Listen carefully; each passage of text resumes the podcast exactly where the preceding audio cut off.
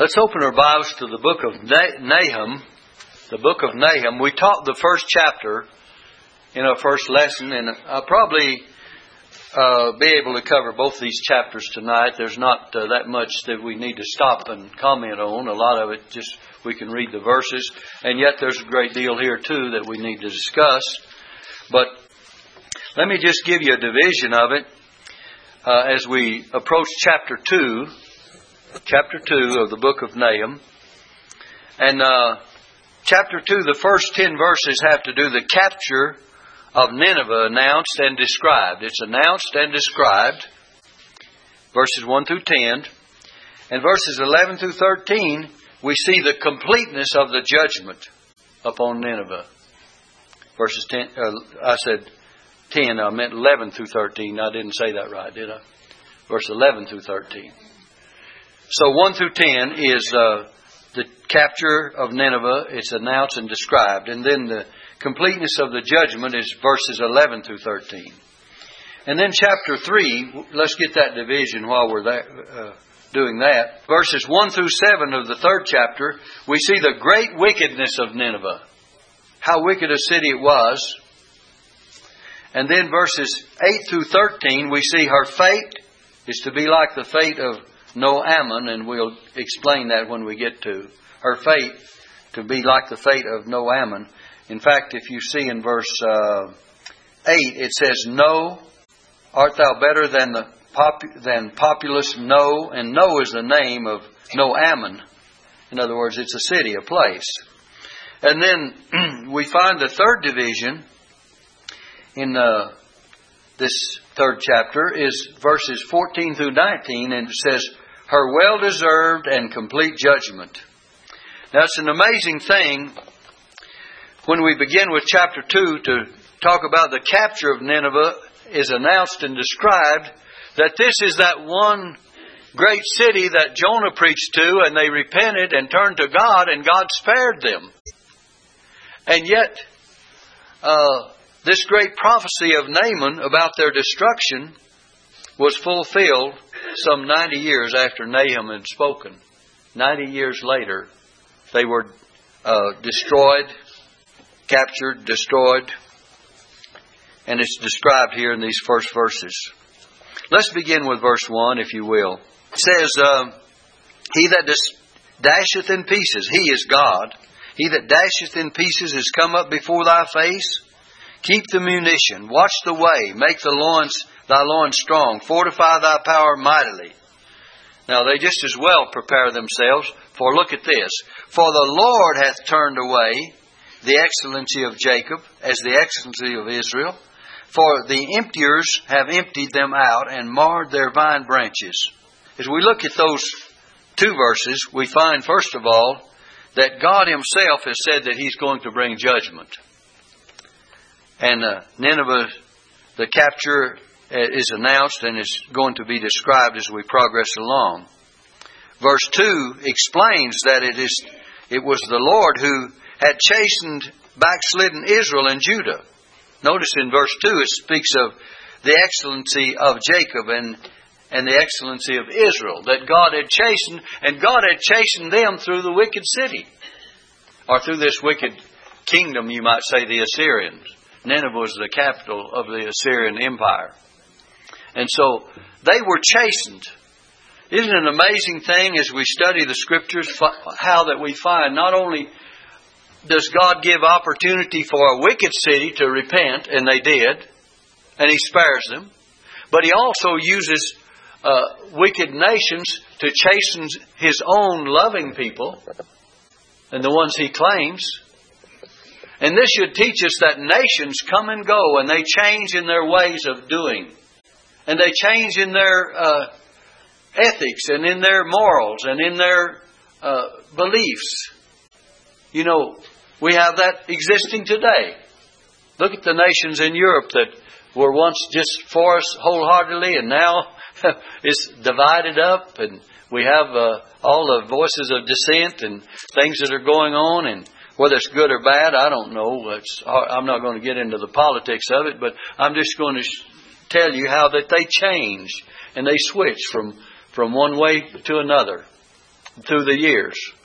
Some of the wicked nations became allies of Israel in the book of the Kings. And we find that uh, there's nothing to depend upon but God, no one. And so when we think we've got a nation that's going to stand behind us and take care of us and we're going to be allies from now on, that may or may not be true. And here you have God using wicked nations to chasten uh, Judah, uh, Jacob, or Jacob and Israel. And he says, For the emptiers have emptied them out and marred their vine branches. Verse 3 says, The shield of his mighty men is made red. The valiant men are in scarlet. The chariots uh, shall be with flaming torches in the day of his preparation, and the fir tree shall be terribly shaken. Nineveh is described here in battle array, how they're prepared for the battle. In verse 4, the chariots shall rage in the streets. They shall jostle one against another in the broad ways. It's like their parade or their last uh, uh, display of their arms. You know, a lot of times you'll see in these big cities and countries where that uh, they may be facing war, they'll get all their armies out there and march down the streets, and they'll put on a display of their power. Well, that's what Assyria was doing. Notice, in verse 3 again, let's read it.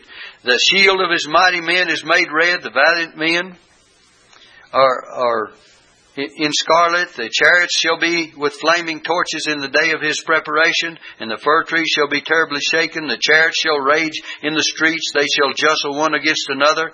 In the broad ways they shall seem uh, like torches, they shall run like uh, the lightnings of great display. In their minute drills, their drills. And in verse 5, the king of Nineveh is spoken of. It says, He shall recount his worthies. He gets all of his faithful captains and leaders round about. He shall recount his worthies. They shall stumble in their walk. They shall make haste to the wall thereof, and the defense shall be prepared. He's depending upon them. The king wants to display all of his mighty men.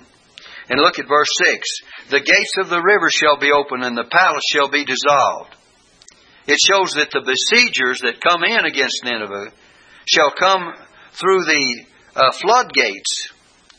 And of course, the rivers would be open and flood. In fact, it's said in history that's the way that it was taken, as they entered in through the floodgates. Many cities were protected by floodgates and uh, bridges that you would draw up and various uh, means of protection for their city and their walls. In verse 7, And Huzzab shall be led away captive, she shall be brought up, and her maid shall lead her as with the voice of doves tabering upon their breasts. And the, the thought here is to be, the thought of this Huzzab would be the queen of Nineveh. And she shall be captured and led out by the enemy as a trophy of, of the spoil of war, dethroned and dishonored. She shall be led away captive, and she shall be brought up, and her maid shall lead her as with the voice of doves tabering upon their breast. Then you find in uh, verse 8, But Nineveh is of old like a pool of water, yet they shall flee away. Nineveh is of old like a pool of water. This is where people had come for maybe about 600 years, gathering together as a place from ancient times, of old, from ancient times. They had been a, a place of attraction for all the people that would come and visit and enjoy the luxuries. But Nineveh is of old like a pool of water, yet they shall flee away. Stand, stand, shall they cry, but none shall look back. They were told to stand, stand their grounds. But they wouldn't look back because the spoilers would come in and take over and the, and the besiegers. Look at verse 9. It says, Take ye the spoil of silver, take, ye, take the spoil of gold, for there is none end of the store and glory out of all the pleasant furniture. This, is, this describes the cry of the heathen spoilers that will come in and spoil the city and take everything silver and gold and and their pleasant furniture, everything that they possess. You know, when the day of God's judgment comes upon any nation or people, well, material things become very valueless. They, they do not amount to, to very much. And there's a time in our lives we, we just as well face it that we will leave all of our earthly possessions behind, regardless of what they are. God has given them to us today and now as a blessing to use. To use and to, to use for our own needs and for the needs of others. But if you write any more into the into it than that, you're building upon the sand. Because all of it will pass away in due time. And we preached uh, yesterday. Was it yesterday? The funeral? I guess I lose track of time. But on uh, the fact that when our earthly house of this tabernacle is dissolved, this tent that we live in, we have a building of God, and a house not made with hands. It's a building, eternal in the heavens. And there's a time that we'll all be looking forward to something more stable and more uh, uh, dependable than we have here upon this earth. Because we know everything of this earth is temporal. But Nineveh is of old like a pool of water, they shall flee away. That's verse 8. Stand, stand, shall they cry, but none shall look back. They'll flee. Take, take ye the spoil of silver, take ye the spoil of gold, for there's none end of the store, and the glory of all the pleasant furniture. And this describes the cry of these heathen spoilers that will come in and spoil the city. Look at verse 10. She is empty and void. The deserted city is of rubble. Look at it. She is empty and void and waste, and the heart melteth, and the knees smite together, and much pain is in all loins, and the faces of them all gather blackness. A dark day when destruction comes as complete as this. What we need to be reminded of all along before we per- approach the last section of this chapter, uh, the complete completeness of the judgment of Nineveh, what we need to be reminded of, and let me just stop, pause, and say this, is that this city was once preached to by Jonah, and it repented and turned to God. It repented of its wickedness. And then, some 90 years later, or 100 years later, not really 90 years after Nahum, but there was a period of, from the time that uh, Jonah preached, of maybe over 100, 110 or 15 years. But over that period of time, they had turned back into all their wickedness. It wasn't really that sincere. It just goes to show you that repentance has to be genuine. And it has to be deep rooted in a nation or in a people. I wonder if our people will repent. We're, we're in a place now that our nation needs to repent as a whole. We have gotten so wicked and so ungodly and so morally corrupt that it's time for repentance. There was a time that there was repentance in this old nation, and the time that people turned to God and lived for God. But we're living in a different day now. And the majority is taking over in, in the morals that are just uh, unbelievable for this nation to fall into. And the ethics and the way we do things. Corruption. You say, Preacher, that's a sad note. Well, it's a true note. And we just well face it that if God keeps on sparing us as a nation, there better something happen that people turn back to the Lord, or He will not always do it. Because He spared that wicked city of Nineveh for all this time. And 90 years after Nahum spoke these words, this destruction that he's talking about came upon them. That shows you that God is long suffering too. That's a long time to give space for people to repent, isn't it? It tells us in the uh, the book of First, Second Peter that God was long suffering in the days of Noah while the ark was preparing. It says, wherein the few, that is, eight souls were saved, Noah and his family. But God preached to that wicked uh, generation through Noah for 120 years. And he said, My spirit shall not always strive with man. But now we find that here, the, the, completeness. Look at the last section here, verses 11 through 14, and we'll find the completeness of this judgment. Where is the dwelling of the lions and the feeding place of the young lions? Where, where the lion, even the old lion walketh, and the lion's whelp, and none made them afraid. The place of their dwelling could not be found. The lion did tear in pieces enough for his whelps, and strangled uh, for his lioness, and filled his holes with prey, and his dens with raven. The nature and character of these beings, of the lions among them. Behold, I am against thee, saith the Lord of hosts, and I will burn her chariots in the smoke. Here's the final judgment. It's decreed. And the sword shall devour thy young lions, and I will cut off thy prey from the earth, and the voice of thy messengers shall no more be heard. In other words, there's going to be complete destruction. Now, when we look at the third chapter, and I wanted to give you all of these if I have time in this book of Nahum. Uh, I have enough that I could preach on it for a week, but let's just try to condense it. But let's uh, look at chapter 3. And we see the great wickedness of Nineveh because these things can be touched upon even though you see the detail as we read it. It says, uh, Woe to the bloody city, a city of blood drops. It is all full of lies and robbery, and the prey departeth not. They always had someone to prey upon. Full of lies, full of robbery. They had plenty of prey. The prey departeth not. And it was a bloody city. The noise of the whip and the noise of the rattling of, of the wheels and the prancing of horses and the jump, jumping of chariots. You know, they boasted of making the blood of their enemies to run like a river and yet it was going to be their own destruction. Their wickedness was descri- is described here. Verse 3 says, The horse, horseman lifteth up both the bright sword and the glittering spear, and there, there is a multitude of slain, and a great number of carcasses, and there is none in of their corpses. They stumble upon their corpses. The sound of these horsemen in battle in verse 2 says the noise of the whip. And then it speaks of the horsemen in verse 3. It shows how they shall come in battle. In verse 4, notice what it says.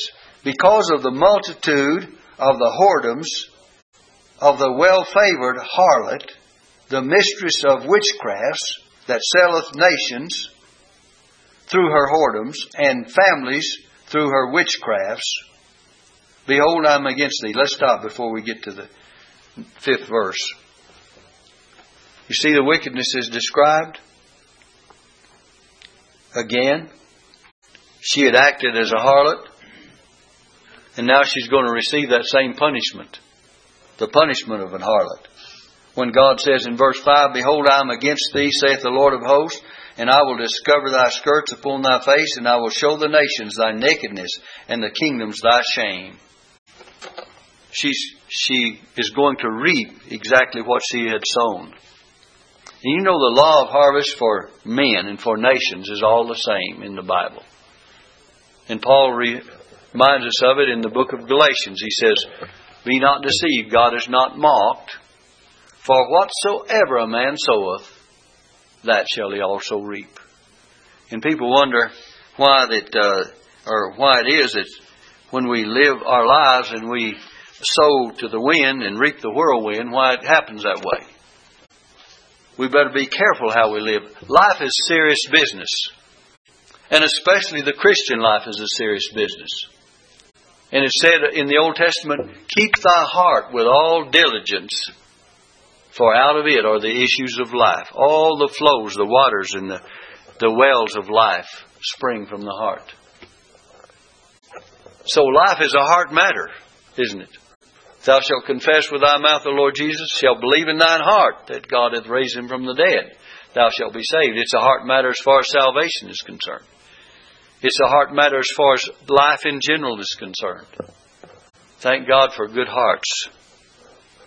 I love these good hearts that we have before us tonight. And I pray that we will keep them as we ought to. But there are many wicked ones in the world.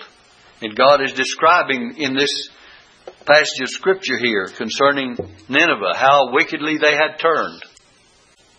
Look at that again. Verse 4 Behold, the, the, uh, because of the multitude of thy of the whoredoms of the well favored harlot, the mysteries of witchcraft. So, witchcrafts and idolatry, uh, harlotry, and you know all of this can be applied not only literally, but to a spiritual aspect of the nation.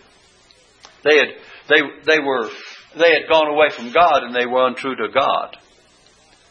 They were like an adulterous wife that had left her good husband.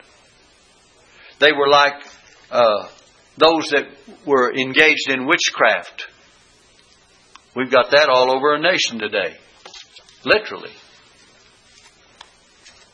The mediums and all of the uh, wizards and a lot of our things promoted. You remember the Harry Potter stuff, and kids are getting hooked on that. There's no harm in it. It's like a fairy tale, but it's wickedness from the very core. Its origin is wickedness. And when anyone says anything about it, they say, well, it's just entertainment for the children. But it gets them to thinking that way. And you know that's the way seed is sown into your hearts and minds by what you see and by what you hear. And that's why some of, some of our men get, uh, young men especially, and, and, and older ones get hooked on pornography. And they get hooked on wickedness because it's before their eyes. You see more in a television commercial nowadays than they used to see in a burlesque show. And uh, it's, it's terrible that our nation is coming to these things. But it's sown in people's minds. And that's the reason they had this, the witchcrafts that selleth nations through her whoredoms. Look at verse 4. And families through her witchcrafts. Not only nations, but families. Now look at verse 5. Behold, I am against thee, saith the Lord of hosts, and I will discover thy skirts. I'm going to find you out upon thy face, and I will show the nations thy nakedness, and the kingdoms thy shame. You know, things that were a shame in the old days are not even a shame anymore. I don't know how you can make any uh, person uh, blush anymore. There's no such thing. I haven't seen it in ages. I mean, it's all acceptable. It's all, you know, we, we're so uh, engulfed in it in our nation that people think nothing about it. They just cast it off. And maybe if you don't like it, you just think little of it. But it doesn't bring a blush to a lady's face anymore because she hears it all the time. And so it's, it's something that God says here, thy shame and the kingdom's thy shame. In verse 6, I will cast abominable filth upon thee and make thee vile and will set thee as a gazing stock. He says, you're going to reap exactly what you have sown. In verse 7, and it shall come to pass that all that look upon thee shall flee from thee and say, Nineveh is laid but waste. Now look, who will bemoan her? Whence shall I seek comforters for thee? There's no one going to care. You couldn't even find comforters. You couldn't find anyone that would bemoan her. When this happens, Nahum is predicting that no one will even cry about it. We'll realize she has uh, coming what she deserves. Could have been better if, you know, the Lord did spare in the days of Jonah. But Jonah was really disturbed about it because he said, you know, he went down and he sat under a vine the gourd vine that God raised up, and he said, It's better for me to die than to live. God didn't destroy this wicked city like he said he was going to do. Yet 40 days and Nineveh shall be destroyed was his message. And he was disappointed that they all repented and turned to God. But you can see how it, you can see how it happened, can't you? Uh, and maybe maybe Jonah had a little bit of justification in his feelings. Because later on they turned right back to their wickedness even worse. And Nahum has to predict their downfall, and sure enough, finally it does happen, doesn't it? God gave them a second chance, didn't He? And they didn't take it. They took it for a while. I wonder how many second chances we have, as individuals, have seen, and I wonder how many second chances, if you want to look at it as a nation, our nation has seen. We've had plenty of opportunities. And I hope, as Brother uh, Nichols prays many times that God would turn it around. And I, I wish He would turn it around. But He's only going to do that through you and I. And through people who really care. And who will stand for the truth and stand for God's Word.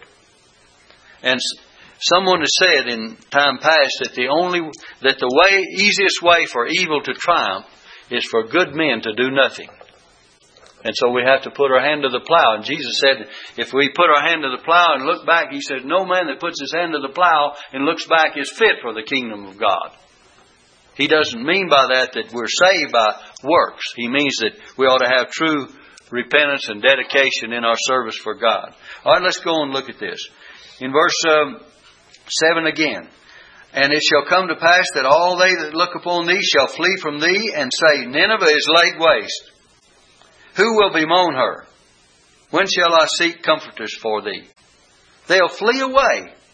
They won't stand by her when God brings such destruction. Now, in verse uh, 8, we find beginning with verse 8 through 13 is that her fate is to be like the fate of No Amon. And if you'll notice, verse 8 speaks of No. Art thou better than populous No? No means No Amon. If you have a uh, marginal reference, it will say Amon.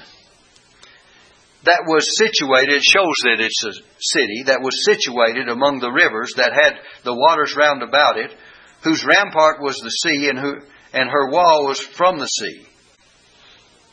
Now in verse uh, 9 it says, Ethiopia and Egypt were her strength. It, it, and it was infinite. Well, they thought it was, but it really wasn't. Put and Lubim were thy helpers. So their strength and their helpers. Though she was defended by the strong men of Ethiopia and of Egypt and Put and Lebanon, nothing could avert her doom. It was sure to come in spite of all the helpers. All those that were allied with her, or all those that would help her at this particular time. In verse 10, yet she shall be carried away. Yet was she carried away she went into captivity. Her young children also were dashed in pieces at the top of all the streets, and they cast lots for her honorable men, and all her great men were bound in chains. You see how the, her fate came upon her, and her destruction. Verse 11 says, Thou also shalt be drunken, thou shalt be hid, thou also shalt seek strength because of the enemy. In other words, they would reel to and fro like a drunken man in this destruction that was to come. In verse 12 says, all, And all thy strongholds shall be like fig trees with the first ripe figs. If they be shaken, they shall even fall into the mouth of the eater. The ripe figs would fall down when the wind shakes them. The strongholds. Or when people shake them. I remember out on the farm we used to have a you know, at, at the harvest of pecan time, when you harvested pecans, you'd go out and you, we used to call it frailing them. We'd take a long pole, a long uh, limber limb, and hit those pecans up in the tree and get them to come down, fall on the ground if they was about ready to fall. And boy, you could hear them; they just sound like hail hitting the ground. And then we'd get I used to climb up in the fork of the tree about, all oh, ten feet high and amidst the branches where you could reach the branches that go out. And you'd take a sledgehammer and you'd hit that and you'd just hear wham. They just hit the ground. And every limb you'd hit, you'd hear the pecans falling. Well, that's the way it says, uh, Thy stronghold shall be like the fig trees with the first ripe figs. If they be shaken, they shall even fall to the mouth of the eater. They'd fall down. Verse uh, 13 Behold, thy people in the midst of thee are women. The gates of thy land shall be set wide open unto thine enemies. The fire shall devour thy bars. Now, begin with verse 14 through 19. I want you to notice something. Her well deserved and complete judgment is seen in these last verses, 14 through 19. Draw thee waters for the siege that were going to be sieged. Fortify thy strongholds. Go into the clay and tread the mortar. Make strong the brick kiln. There shall the fire devour thee, The sword shall cut thee off. It shall eat thee up like the cankerworm. Remember that Joel, when we studied Joel, we had the cankerworm and the locust and the palmer worm and all the, the four stages of the locust. The caterpillar, the cankerworm, and here the locust is mentioned. It says, There shall fire devour thee, the sword shall cut thee off, and it shall eat thee up like the cankerworm. Make thyself many as the cankerworm. Make thyself many as the locust. Remember the plagues of locusts we talked about in the book of Joel that would come in as a destroying army? Many have known uh, plagues of locusts to drive out into the sea for miles and miles upon one another because they were so thick and so many. There have been recordings of locust plagues of that nature and of that uh, multiplication of number. Now look in verse uh, 16. Thou, thou hast multiplied thy merchants above the stars of heaven. The cankerworm spoileth and fleeth away. Thy crown are as the locust, and thy captains as the great grasshoppers, which camp in the hedges in the cold day. But when the sun ariseth, they flee away, and their place is not known where they are. Talk about a deserved and complete judgment. It says that their place is not known where they are. Verse 18 says, The shepherds slumber, O king of Assyria. The shepherds are the ones that are to be the leaders and guides and cares. The shepherds slumber, O king of Assyria. Thy nobles shall dwell in the dust. They will not even exist. Thy people is scattered upon the mountains, and no man gathereth them. The shepherds are to gather the people together. You know, the work of a shepherd today is a shepherd of the flock is to gather the people together. The work of shepherds throughout the years in the Old Testament was to tend their flock, whatever it was. We have a charge in the New Testament of those that are shepherds of God's sheep to, to feed the flock of God. As Peter says, 1 Peter chapter 5, I believe it is, says the elders which are among you are called upon to feed the flock of God and not by constraint, not for filthy lucre, but as in samples to the flock. But here it says, Thy shepherds slumber, O king of Assyria. Thy nobles shall dwell in the dust. Thy people is scattered upon the mountains. And they were scattered in the destruction. Well deserved complete judgment. And no man gathereth them. There is no healing of thy bruise. You know, when you get any kind of a bruise, you hope for healing. I don't care if it's just a small bruise or a large one. I cut the end of my finger on the fan the other day before Ron got over there. And lo and behold, he did the same thing. He, he didn't cut his. He, he got his hand back, but he, he spun it around to see if it turned.